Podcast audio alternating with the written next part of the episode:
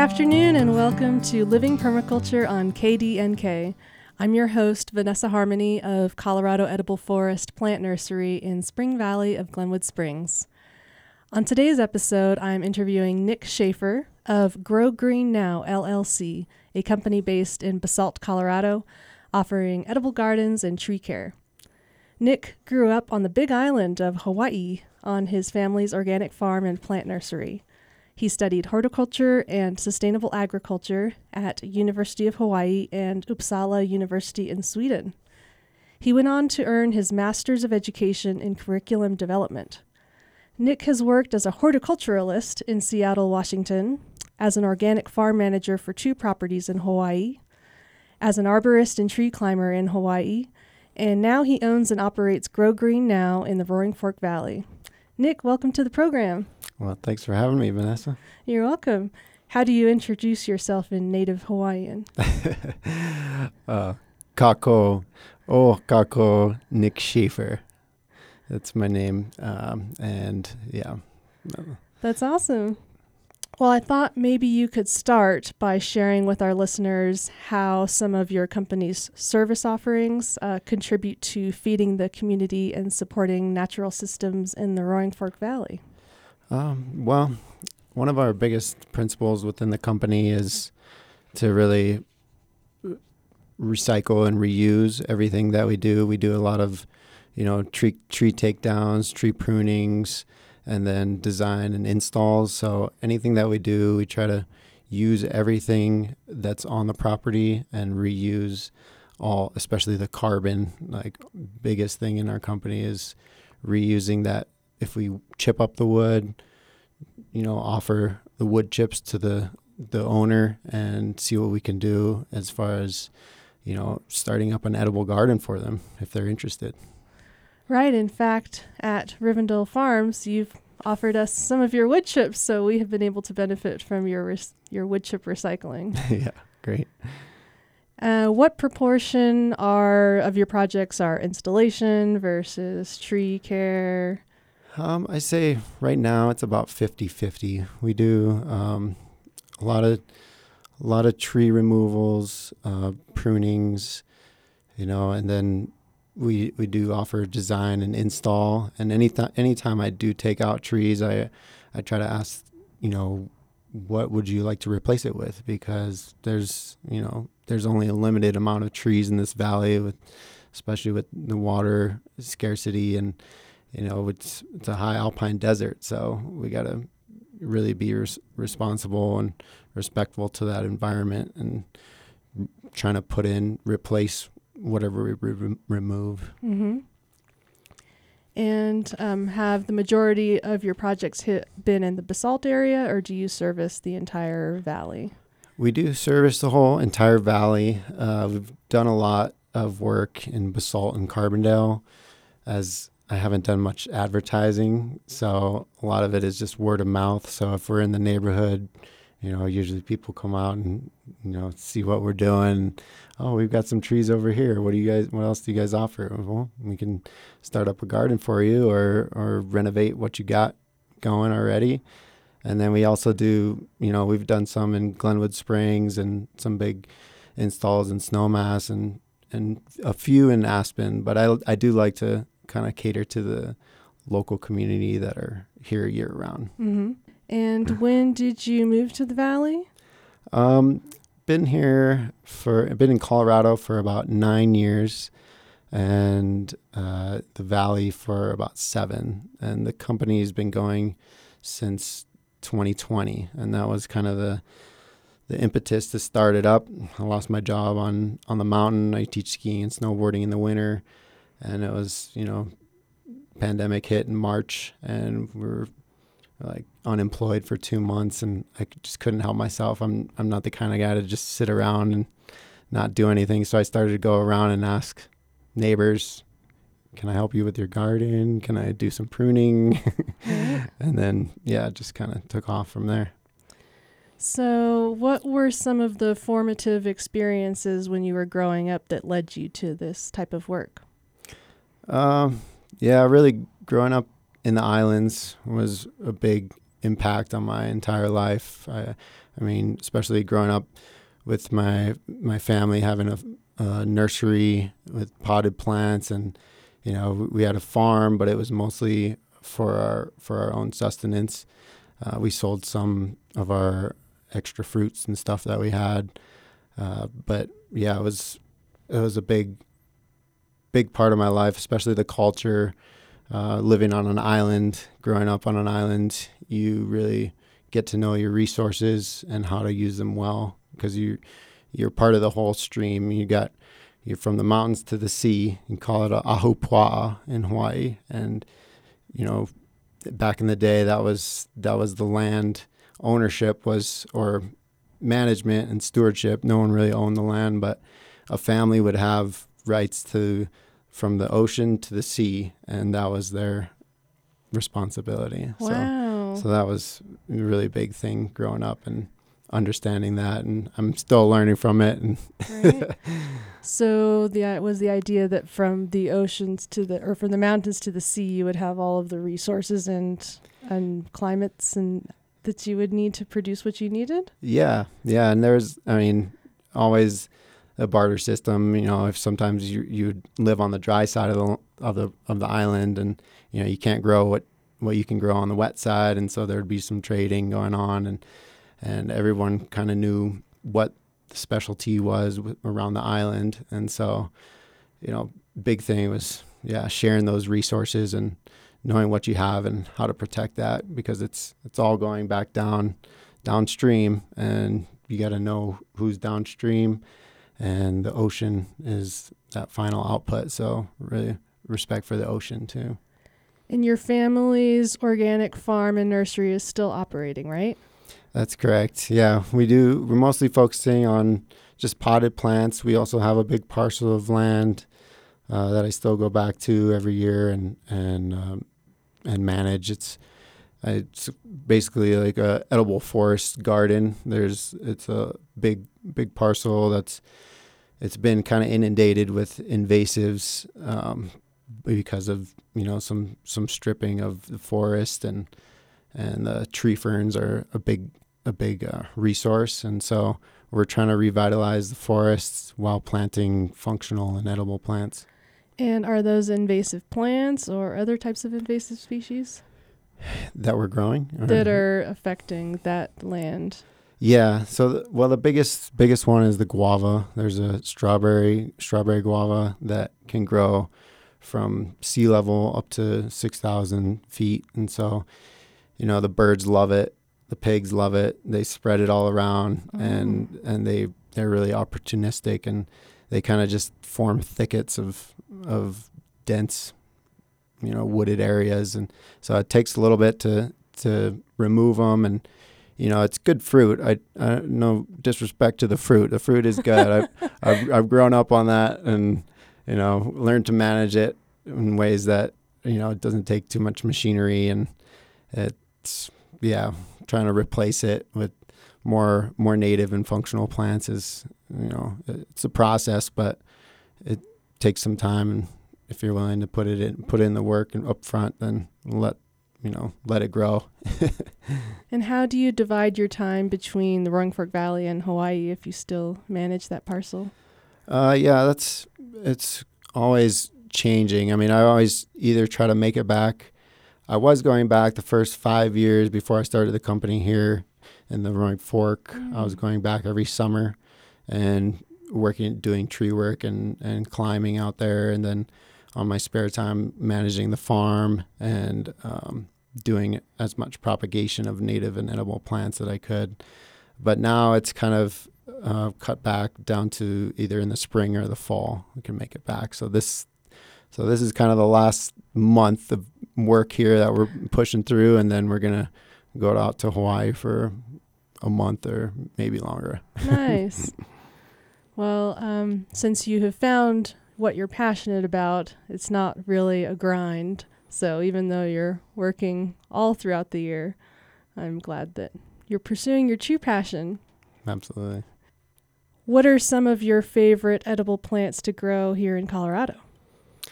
Oh, good question. Um, I like to always promote you know the berries. I love elderberries, raspberries, uh, blueberries, and all the small shrubs because Mhm. they're kind of easier to manage.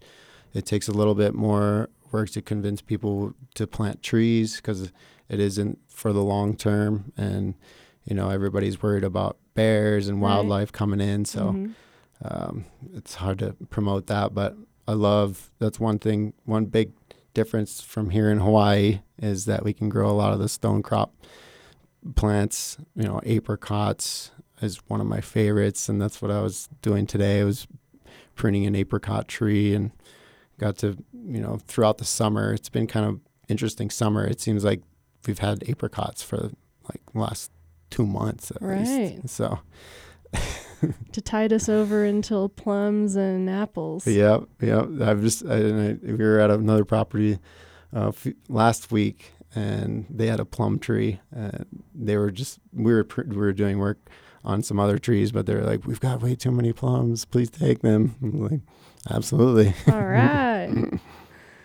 well, I sell lots of berries and fruit trees in my nursery, so if you have any installs that you need plants for, hit me up. Yeah, definitely. I know you've got a good selection, and I can't wait to use them. I look forward to showing you the nursery.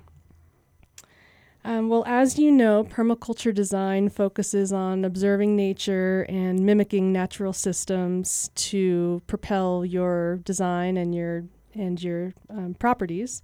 Can you share some examples of ways the landscapes and your designs utilize permaculture principles? We talked about the carbon cycling. Mm-hmm. And yeah, I guess, catch and store um, energy. Mm-hmm. That's a big one. Um, you know, obtaining a yield is something that I always try to promote in the edible gardens because that's an easy one. I mean, it's hard for people to think, you know, planting a tree, you know, you're always going to be adding to that carbon sink that will go on for years as long as you can care for that tree. Uh, but yeah, as far as working it into landscapes, it's it does take a keen sense of observation. In Hawaii, we call it kilo. Mm-hmm. Is uh, like you know deconstructing an environment without um, destructing it.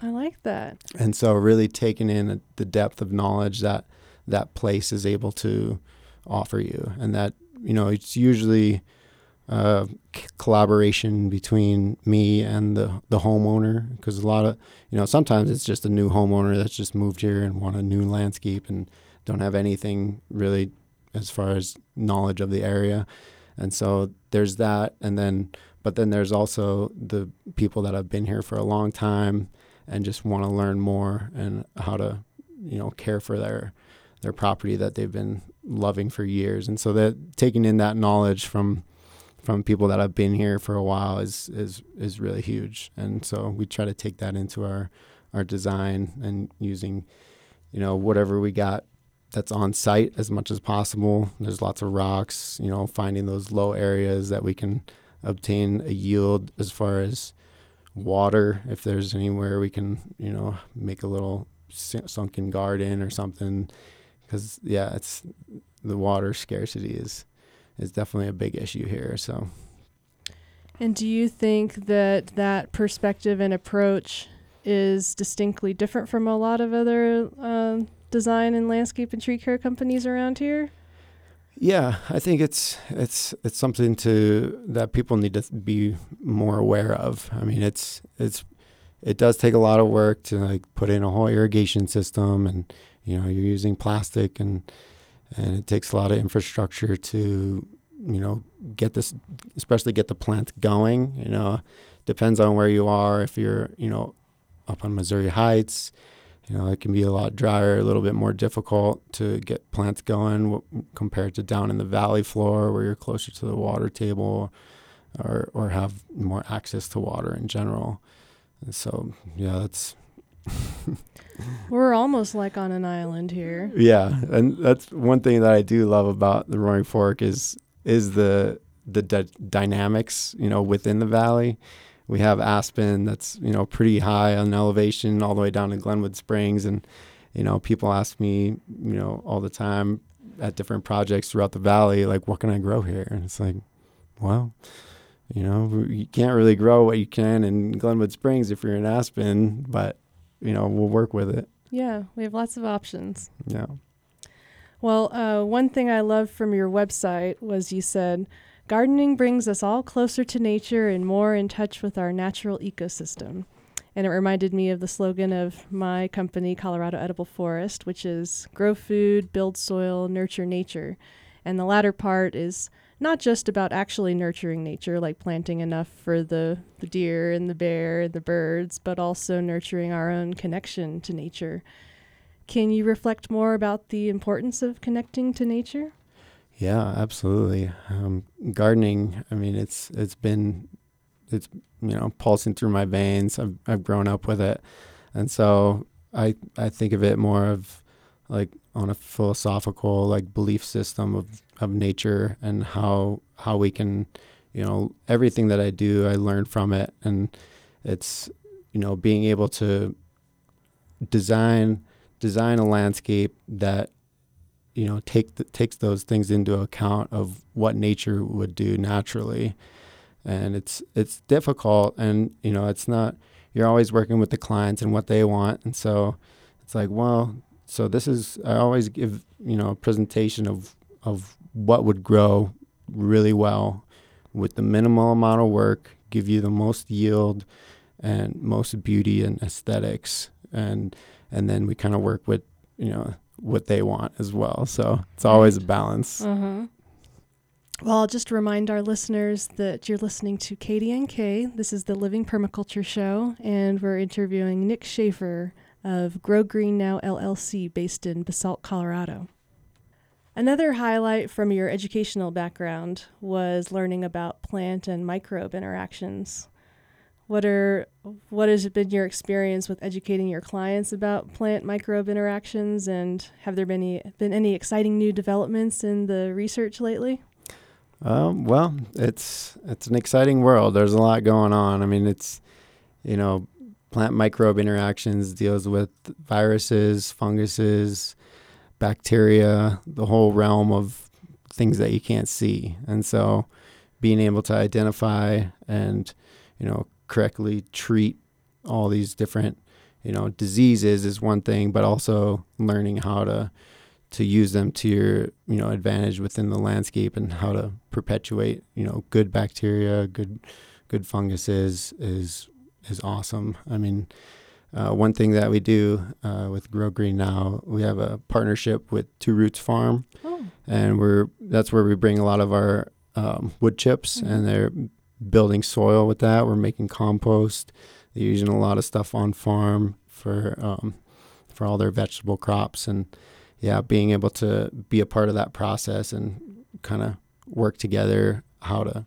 build the best compost is, is has been really inspiring for me and it's um, I mean as far as new developments um, yeah some of the soil science uh, jargon I don't want to get too deep into that but um, learning you know the first thing that we could do when we go into new sites is we take a soil sample and kind of see where we're at as far as the macro and micro nutrients.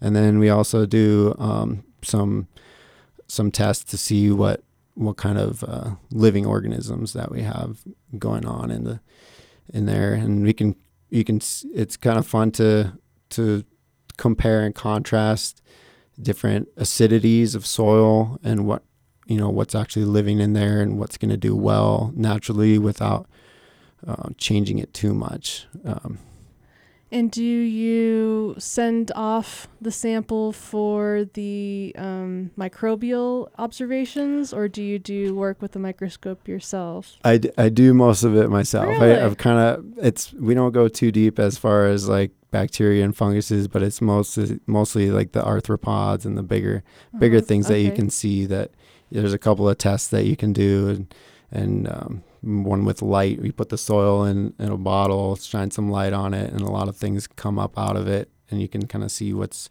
what's living in there. You can like saturate the soil, and that brings a lot of things out. And it's uh, you know give them different environments, and you start to see what's in there, and it's it's pretty pretty fun to compare and contrast throughout the valley because there's so many different soil types within right. the valley. Uh-huh. It's such a dynamic um, soil composition wherever you go. So the apparent material is all different. So it's really that's been a learning process. In Hawaii, it's just mostly you know volcanic ash that we're dealing with. That you know clay soils that have been broken down or, or abused from cane cane sugar plantations and and bringing those back to life is uh, a big thing that we do in Hawaii. But here, it's it's always it's always a little different. Well, it's been really encouraging for me lately to see a lot more scientific focus on on soil health. And um, for me, I remember it would being also very eye opening when I started learning about the soil health and all of the microbes and the fungi and the bacteria, because it all opened up a whole new side of the world that I had just been ignoring my whole life. I would walk on the ground but not think about what I was walking on. Yeah, absolutely. It's it's it's hard to take in, you know, things that you can't see, and and it it you know there's there's ways that you can visualize that you know through the plants how they're interacting uh, with the soil because they're the, the you know one of the permaculture principles is like you know life within the margins really think about you know where where the margins are within you know if you have a if you have a forest on the property and then and then just you know lawn you know right in between right you know between those ecosystems is going to be the most most life and the most you know competition. So that's that's usually sometimes i give I, I, take different soil samples in the margins and then you know with the in the forest and then in the in the sod and see what see what the differences are nice and you keep records of all those i try to it's mm-hmm. it's a lot yeah but i try to keep files on that and and kind of every every year or however much. I mean, soil soil samples cost a little bit of money, and it takes a little bit time to analyze stuff. But as much as we can to can compare and contrast, like this the same property over the years, is is really fun. Well, going back to the compost at Two Roots Farm, I believe Rivendell Farms sold you some yucca extract, or sold Harper yep. some yucca extract. So yep. is that in order for the water to soak better into the compost pile? Absolutely. Cool. Yeah, like I was saying, the, the water scarcity is huge, and so with compost, the big limiting factors is air and water, and so once you have those dialed in to the right ratio, and then you know the carbon and nitrogen ratio within the organic material and then you just got to bring the life in you know bring some you know some of those beneficial bacteria break it down. And sometimes some projects also i offer like with my stump stump removals um, a lot of the industrial standard is to just grind them get them out of there and and just leave them but we we offer like an inoculation for edible uh, mushrooms. Cool. And so that's that's been really fun to like you know people aren't even aware that they can grow mushrooms. You know if it's the right environment sometimes if you take down the tree then it opens up a lot of light and it's mm-hmm. not always the best. But if there's some shade in there and you know a good small like local ecosystem that you know would would uh, do well for mushrooms then i offer it. And and it's it's really fun to see see the the process and and the excitement when right. they get their first mushrooms. So do you still grind up the stump yeah. So there is a couple of ways. Sometimes we do grind it up and then just inoculate um, the wood chips that are there uh, using like an oil oil spore, and then we also just uh, use plugs too. So we we cut the stump pretty low, and then we use inoculated plugs to plug the plug the stump and put a put a layer of wax on there to keep the moisture in and and the you know the other bacteria and mush, other funguses that are trying to get in, keep them out, so that that gives the edible mushrooms some some space to grow. Nice. Well, at my nursery, we took out a sick box elder tree and then inoculated it with some nameko mushroom spawn. Oh, great. But of course, it was right before it turned, the heat switch turned on in June. So they oh. haven't done oh. anything, but I've been watering it. Nice. Yeah. So hopefully it, this fall. Keep it wet. That's what the mushrooms love. Like a little bit of shade, a little bit of water, mm-hmm. and they'll do great.